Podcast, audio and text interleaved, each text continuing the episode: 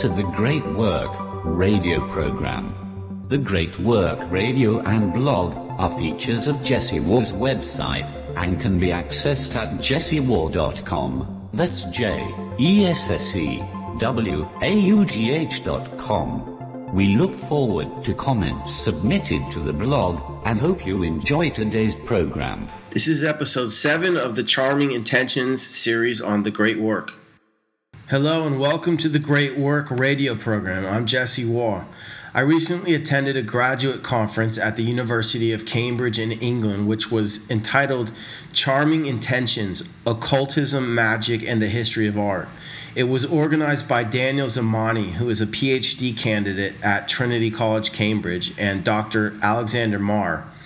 The two day conference was set up to, quote, investigate the intersections between visual culture and the occult tradition, ranging from the material culture of primitive animism through medieval and Renaissance depictions of witchcraft and demonology to contemporary fascination with the supernatural in popular culture.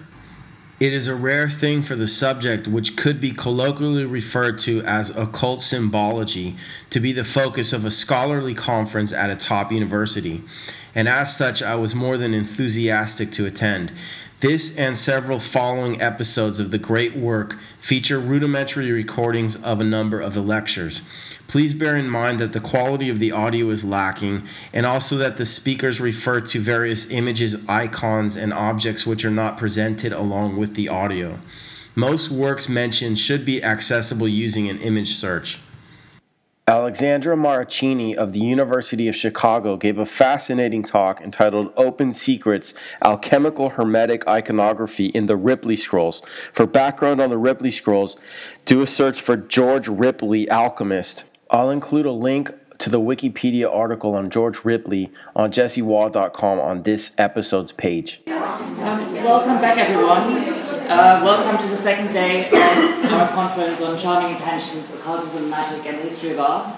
I realize that some people could only manage to come to the second day, so welcome uh, to those who arrived today. And I hope everyone else uh, had some time to uh, take all of the information in we received yesterday with some brilliant papers. Um, Emily starting with a fantastic talk on the apocalyptic, the demonic, and the monstrous in uh, Spanish manuscript illumination, and uh, Nicola doing a brilliant job at uh, the difficult last paper on uh, Mercury and Hermeticism in a Mediterranean and political context.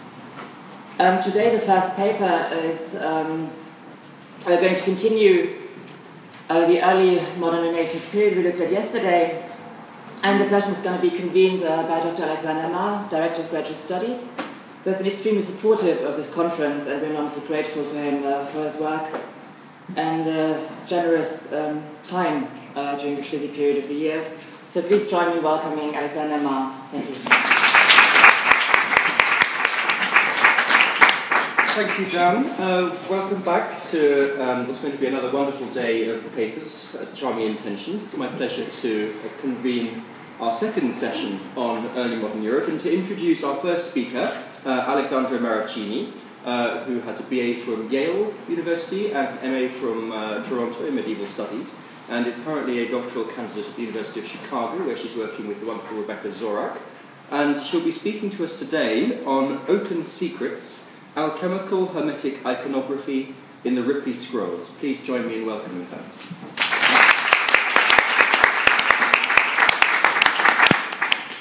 Hello, everybody. I have the great pleasure of going after our keynote speaker, who introduced many of these issues, and also after the work of um, Cambridge's own Jennifer Rampling, who works on Ripley. So Hopefully we have the balance. There are approximately 20 extant copies of the Ripley Scroll, a hermetic chemical recipe for the Philosopher's Stone in the form of allegorical images. The images are unique, both for their density of iconographic layering of meaning and for their sheer size, with the scrolls ranging from 4.5 feet to 23 feet in length. Some of the most notable scrolls are themselves associated with notables of English 17th century size, namely Bede, Sloane, and Ashmole. It is Ashmole's exemplar I choose to focus on here. Working on a model of reading originally 15th century objects, made when Ripley was a canon of Bridlington and influenced by pseudo-Lullian sources, copied throughout the 16th century and influenced by Paracelsian thought, and ultimately grounded in a peculiarly 17th century debate about the nature of emerging chemical inquiry within the Royal Society. The Ripley Scrolls are remarkable not only for their physical character as manuscript objects, but for their role as open secrets. Objects whose semiotic reference were both multivalent and nominally obscure, both clear to a readership of hermetically inflected scientific minds, but also opaque to the average viewer. Ashmole gives Ripley date of birth as 1415 in Yorkshire, to which he would eventually return after long periods of study on the continent in the 1460s and 70s. After stints in Italy, France, Louvain, and Germany, Ripley produced his most famous text, a long alchemical poem, The Compound of Alchemy. Written in 1471, the original copy, dedicated to Edward IV, is still extant as British Library Sloane Manuscript 2598.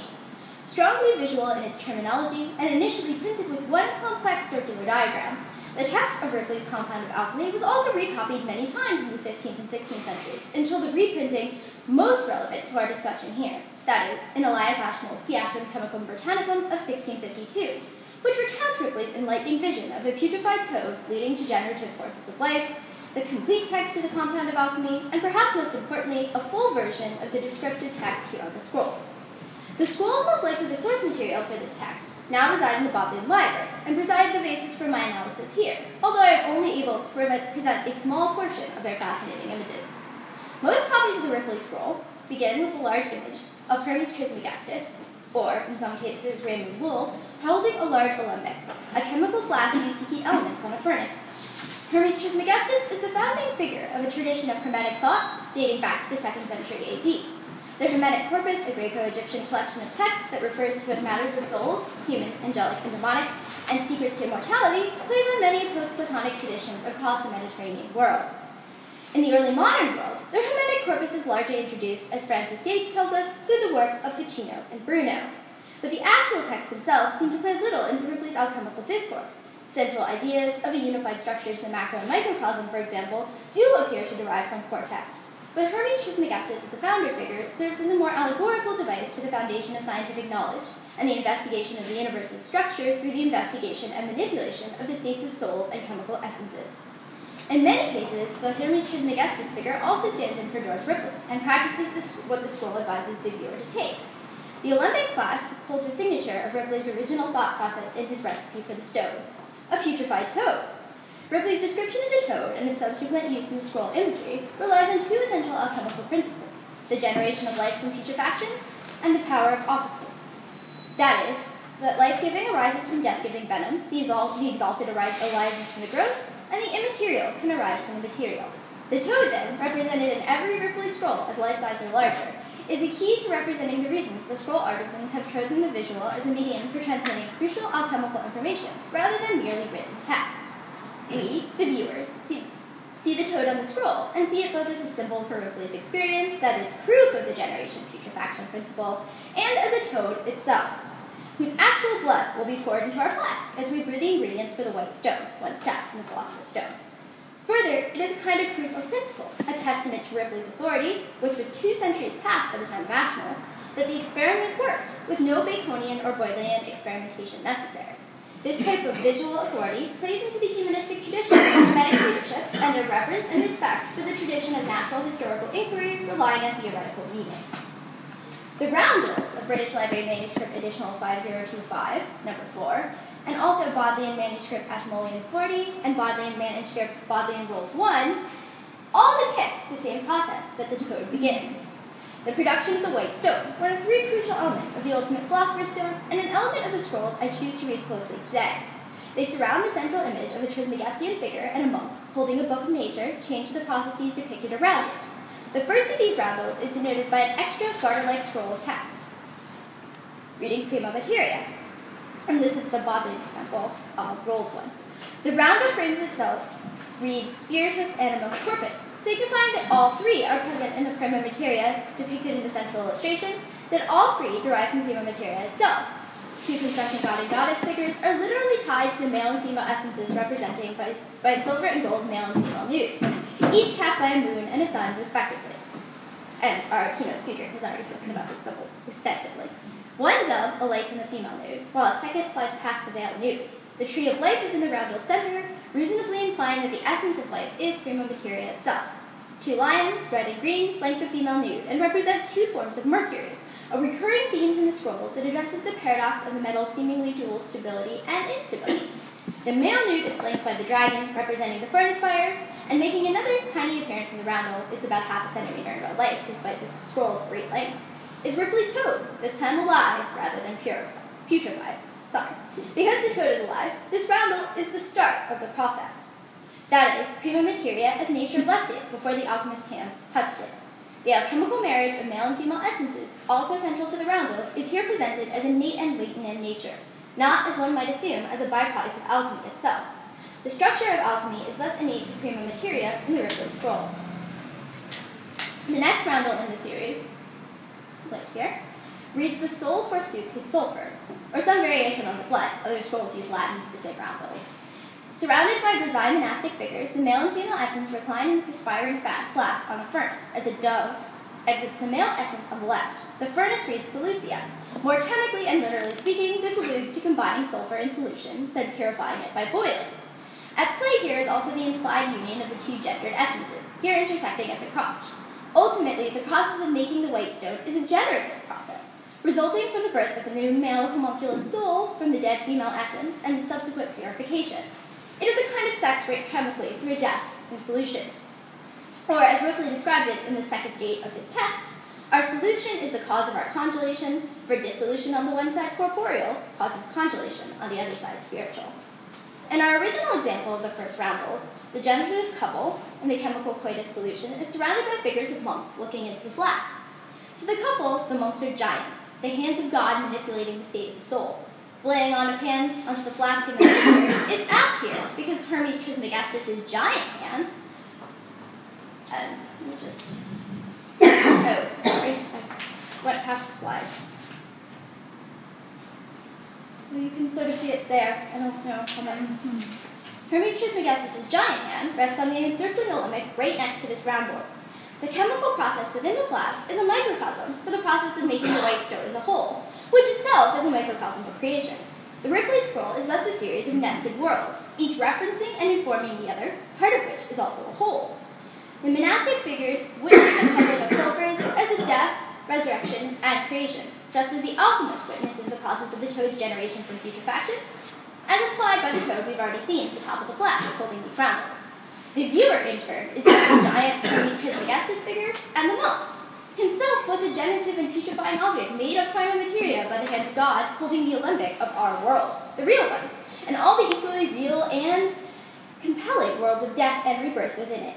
The series of nested worlds continues for the 17th century readership of the scrolls, who again stand a world apart in that the scrolls are already historical objects for them.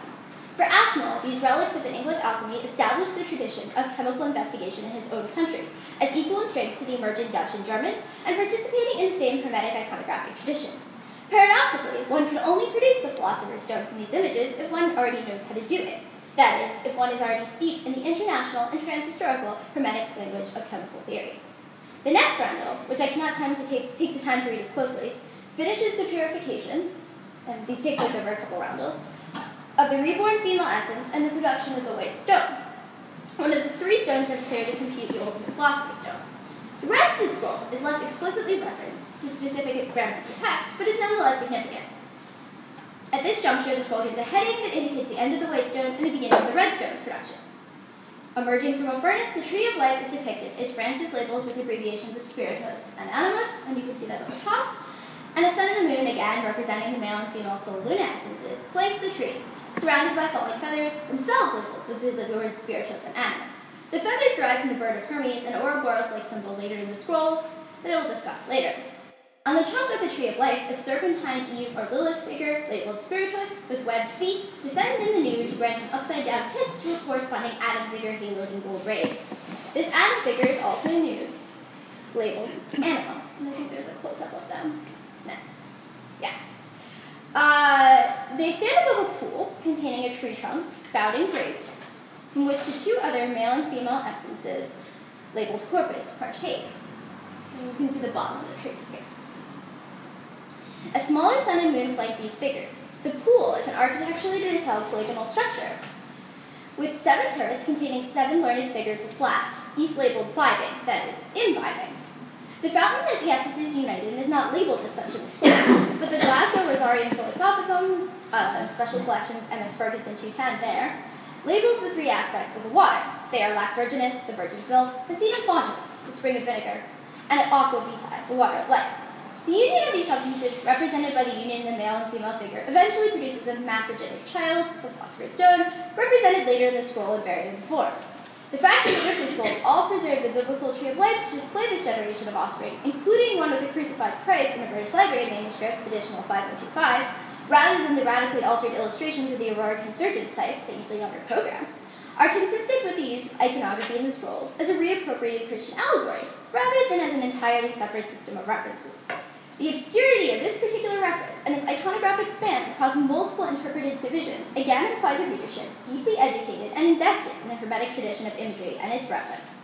This type of learned, humanistic alchemical knowledge, invested as much in the library as in the laboratory, is just the type of knowledge Ashmole was promoting at the Royal Society in the 17th century, when the scroll text re-emerged in his Theatrum Chemicum. The secretive embedding of knowledge in obscure iconography required the adherent to chemical knowledge to also throw himself into a broad range of hermetic, humanistic, and biblical texts on the whole, rendering the scientific tradition continuous with that of the late medieval and early modern university learning. And I'm just going to show another example from a different manuscript here. Another unique aspect of the Ripley Scrolls' unions of essences and the Tree of Life is the degree to which the Fountain of Souls portrayed. I'm going to go back to the original one is architectural. Sorry. Um, Ripley's own gates, the title of each section in his Compound of Alchemy, suggest the chivalric topos of storming the castle, and almost every Ripley scroll embodies this trope.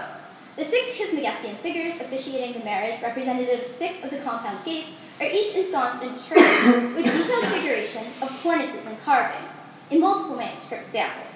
The fountain itself is a polygon with six sides, enclosed by stone walls. While the alchemical flask is often represented as womb-like and alive, it is also in the Ripley scrolls shown here as an artificial structure, implying it can be constructed by a human agent rather than simply generated by God. Like the fortification, the fountain of materia for creating the philosopher's stone can be planned, sketched, and constructed out of everyday materials by a man with the right knowledge and the practical know-how. Embodied by the images of the scrolls themselves, this know-how is different, the difference between an alchemist and a charlatan. The ability to correctly read the scroll's iconography corresponds directly to the ability to construct the apparatus and chemical basis for making the philosopher's stone. The aphorism that knowledge is power is apt here, though it might be more apt to credit hermeneutics. Finally, despite the many assertions in Ripley's text that the ultimate goal of alchemy is not riches but godly knowledge, the final gate, multiplication, is evoked in the scrolls, but the representation of either both beggar and hierophant king, or sometimes the alchemist is just beggar. Sorry. This is appropriate given that alchemy, as Pamela Smith tells us, quite literally beggared many of its adherents, who experimented themselves into poverty. Still, it is unlikely that the beggar represents the actual financial condition of the science. Rather, he is a holy fool, clothed in elaborate drapery, with his staff crowned on the newly discovered horseshoe magnet. and in manuscript Bodleian Rolls 1, the tip of his staff becomes a giant pen with a roll of paper strongly resembling the Ripley scrolls themselves tied around it, bound with a red string. The same red string still unties the Bodleian Rolls One today in the Duke Humphreys reading room as it unfurls onto the table. Also hung with red string, hanging at the alchemist's side, is a pouch that seems to contain the finished stone itself. This man, who appears to be a beggar, is thus actually a king, holding the key to heaven's treasure house folded in his modest robes. Even the philosopher's possession of the philosopher's stone is thus a conflation of opposites.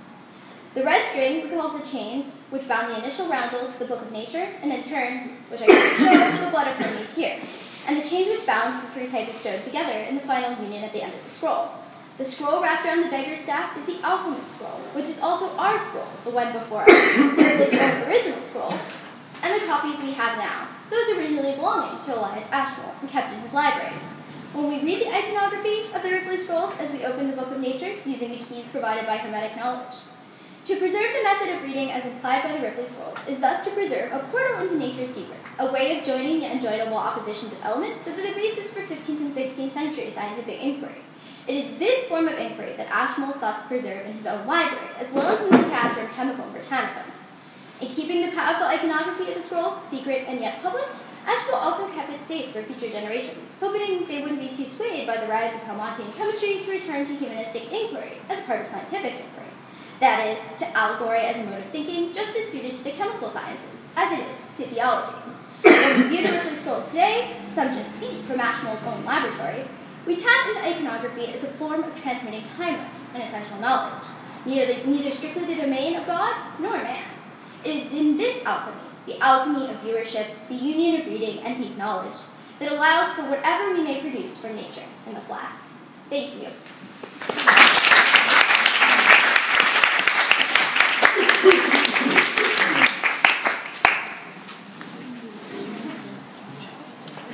Thank you very much, Alexandra, for a, a very rich talk. Um, we have time for questions.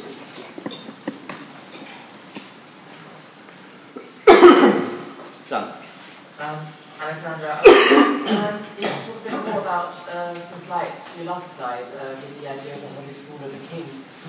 Uh, particularly when you looked into its resemblance to the fool in the um, in the Tarot game, and to what extent that is sort of a particularly iconography that seems to provide a lot of uh, occult imagery um, until the 20th century, really. So the, the tarot imagery that we know of originates in the Visconti Sforza tarot cards of like, the 1470s, and this particular image, and in some other manuscript images, we also see slight variations on this, um, doesn't really appear in those those cards. So I don't think at this point this is an imagery derived from the tarot at all. I think this is something that happens after that. Like I think Arthur Edward Waite actually is the person who put this in the tarot in the 20th century. Like I think that's a, a 19th century sort of appropriation of this 16th century image. That's right. I, I think myself this is more likely to be Saturn. Um, because the, the beggar in medieval imagery is Saturn. You get him dressed as a beggar. He, an old man in ragged clothing. That is one of his forms. So um, it's, it's another image of prima materia. At the same time as it is a kind of um, uh, self-portrait in a way of, of the person that drew the image. But I, I, I, I, think, I think that he would be a, a Saturnian reference. Problematically for the self-portrait figure, across several different manuscripts, we have a beggar that looks almost essentially the same, and it, it could be that the guys who drew all three scrolls looked like a beggar with a long beard, but um, since it appears pretty consistently across scrolls, one of which was probably manufactured in the Netherlands and one of which was probably manufactured in England, I don't know that we can attribute that to the artist rather than maybe to the original iconography. No, no, that's not what I'm saying. I'm saying that I think its prime um, iconographic meaning is that of Saturn. Oh, wait, as, as prime prima materia, but you yourself were referring to the pen and the scroll and this kind of inner-outer reference between the person. He's not a portrait as a portrait, but a kind of a reference to, to the scribe. Because he's carrying a pen, which Saturn doesn't carry. That, that is not part of the Saturnian iconography, that's something else. And as you yourself said, that's probably referring in some way to the person who actually drew this and also to the presence of the viewer who's looking at it. But the basic figure is Saturnian. If you go back to um, imagery of the planets in Italian books of astrology, you'll find that under Saturn there will be figures as beggars. Oh, oh, certainly. This particular reading was just sort of a gloss over that, not to deny that. Great. Um, I thank you for a lovely talk, Alex. Thank you. Um, I have one question um, about the scroll with the six figures in the turrets. Yeah, um, I guess what I was wondering is I thought um, the sort of metaphor that you drew, and I, I hope I don't butcher it too much, but um, the metaphor that you drew between sort of the artificial structure as something that should be constructed only by man and requires man's knowledge, as something that's comparable to the ability of people with knowledge of the Hermetic tradition being able to construct the philosopher's stone. I was wondering if you could explain that a little bit further, or if that reflected like something about the knowledge of architecture and its relation to the knowledge of, or I guess I was wondering if you could just flesh that out a little bit. yeah, this is something I have to look into more, but generally there are two types of the flask is represented either as, as a sort of artificial bloom, which of course alludes to natural generation, or as this kind of architectural structure, which to me alludes to artificial manufacture. And the idea that um, man can manufacture just as God generates, a sort of artificial creation, was really interesting to me. And I don't know that it explicitly ties into architectural knowledge, though of course Wren is right next to Ashmole, the stained glass windows of the old Ashmolean. So maybe we can make an argument there. Um, but I haven't really thought about that with the depth I perhaps should have. It, it looks just like a baptismal font. Yeah. yeah, it is a kind of. I mean, so in the Glasgow um, Rosarium, it is explicitly labeled as such. And I mean, the thing is, this process, this stage in the process is fermentation. So, I mean, you're supposed to just sort of pour water into your mixture and then let it ferment. So it is a type of chemical baptism, and that definitely alludes to the Christological. Were, we were speaking previously, and I said that I'm sure the origins of this image, because you were talking about the strong Lullian connotations, and having looked at it again this morning, I'm just struck at just how much lull there is in Ripley. It's like Ripley is Lull's, pseudo Lull's prime follower. Um, and it's that manuscript in the, the National Central Library in Florence, which has, by Girolamo da Cremona, is the artist, um, which starts off, but there it is a font. And I think Ripley's contribution definitely is this concept of a castle. But then in some Italian manuscripts, um, another one that's um, in the Laurentiana Library in Florence of about 1470, but all earlier than this, some of the furnaces are shown in the form of castles. Yeah, we actually have um, a British Library manuscript that shows the furnace as a castle. That's a pretty common representation. But just to emphasize, sort of, um, here, I mean, these are 16th century copies of 15th century, perhaps a single object originating with Ripley himself, perhaps not. So to attribute anything here specifically to Ripley rather than to the whole tradition is kind of dangerous, historically. We have some other questions. I wondered in this image if you considered why the figure has seven sides and what the oh. significance Oh. of seven Well, that, the compound of alchemy describes these steps for the production of the philosopher's stone Yeah. in this area in seven steps. So each of them alludes to a section of text. Um, so in fact, this is this is correspondent to Ripley's larger corpus. And of course, seven's a great number. I'm sure they thought about that with the scroll.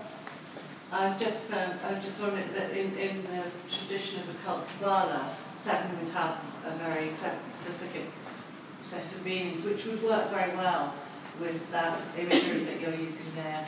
You know, the thing is, I mean, Robert Dee, you know, you know, you know, Robert Fludd and Dee were probably both familiar with these manuscripts. Dee might have even owned the British. Absolutely, yeah. Right, but we don't know that we can sort of backform No, I don't know, but I'm just thinking, you know, in that period following long, whether there was any. But they, uh, you might be interested to look at Yeah. another manuscript in the Bodleian, uh, Yeah. which is a Kabbalah manuscript. Yeah. It is the first Kabbalah manuscript to enter the Bodleian in 1620, which is almost certainly known to Ashmole. Yeah, and the, no, the notion of the notion of seven and the the, the sphere of Netzach, which is the, the has its roots the, the deep the depths of nature, nature's goddess, and the tree dragon that would seem to work really quite well. So it just might be worth it. Yeah, I'll certainly take a a go.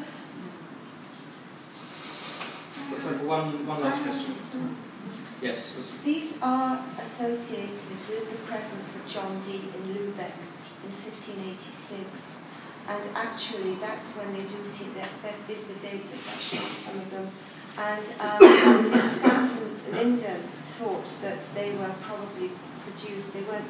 I, I don't know what the new book about the scrolls thinks about it. My own feeling is that they're not copying anything from the 15th century. They are a creation of the late 16th and hence connected with Ripley by inheritance rather than directly with by the man himself. But Ripley's influence on English alchemy was so profound, and then through Thomas through, through the Nortons as well, that you're transmitting something. But I don't think that they would probably go back to Ripley himself, which is why earlier on I said I felt that there was the compound alchemy um, directly associated with Ripley, and then the scrolls themselves are sort of something slightly other and much more to do with Elizabethan Hermeticism than with 15th century Lullian alchemy, but nonetheless, the Lullian influence is very strong, and all the iconography can go back to Florence and to Venice very readily. I don't know how, exactly what the transmission is, that's very mysterious, but somewhere there might be mis- missing. As for the Lubeck thing, um, there are two British Library manuscripts in the 5025 number that are attributed to Lubeck. And one of them has been attributed to Dee, but that's a really shaky, like, we are not entirely sure if he even owned it or that it was in his library. Um, some of them are clearly made by Dutch hands. The style is, is I mean, the drapery, the grisaille, everything's very, very Dutch. But then there's one unfinished one, which may have been made in the Netherlands and brought back to England to be labeled in English. Then there's some that are clearly made in the Netherlands and labeled in Latin. There's one that looks like it was maybe made in Germany. So like, I think to speak to your point about this sort of larger than Ripley thing, of course, I mean there seems to be an international corpus of, of manuscript artists working on these these images. Um, but in terms of the association with Thomas Norton, of course, in the 17th century, Ashmole does print Norton's Ordinal literally directly after all the Ripley texts. So I think um, there's definitely a constellation of related thoughts there. Wonderful. Thanks.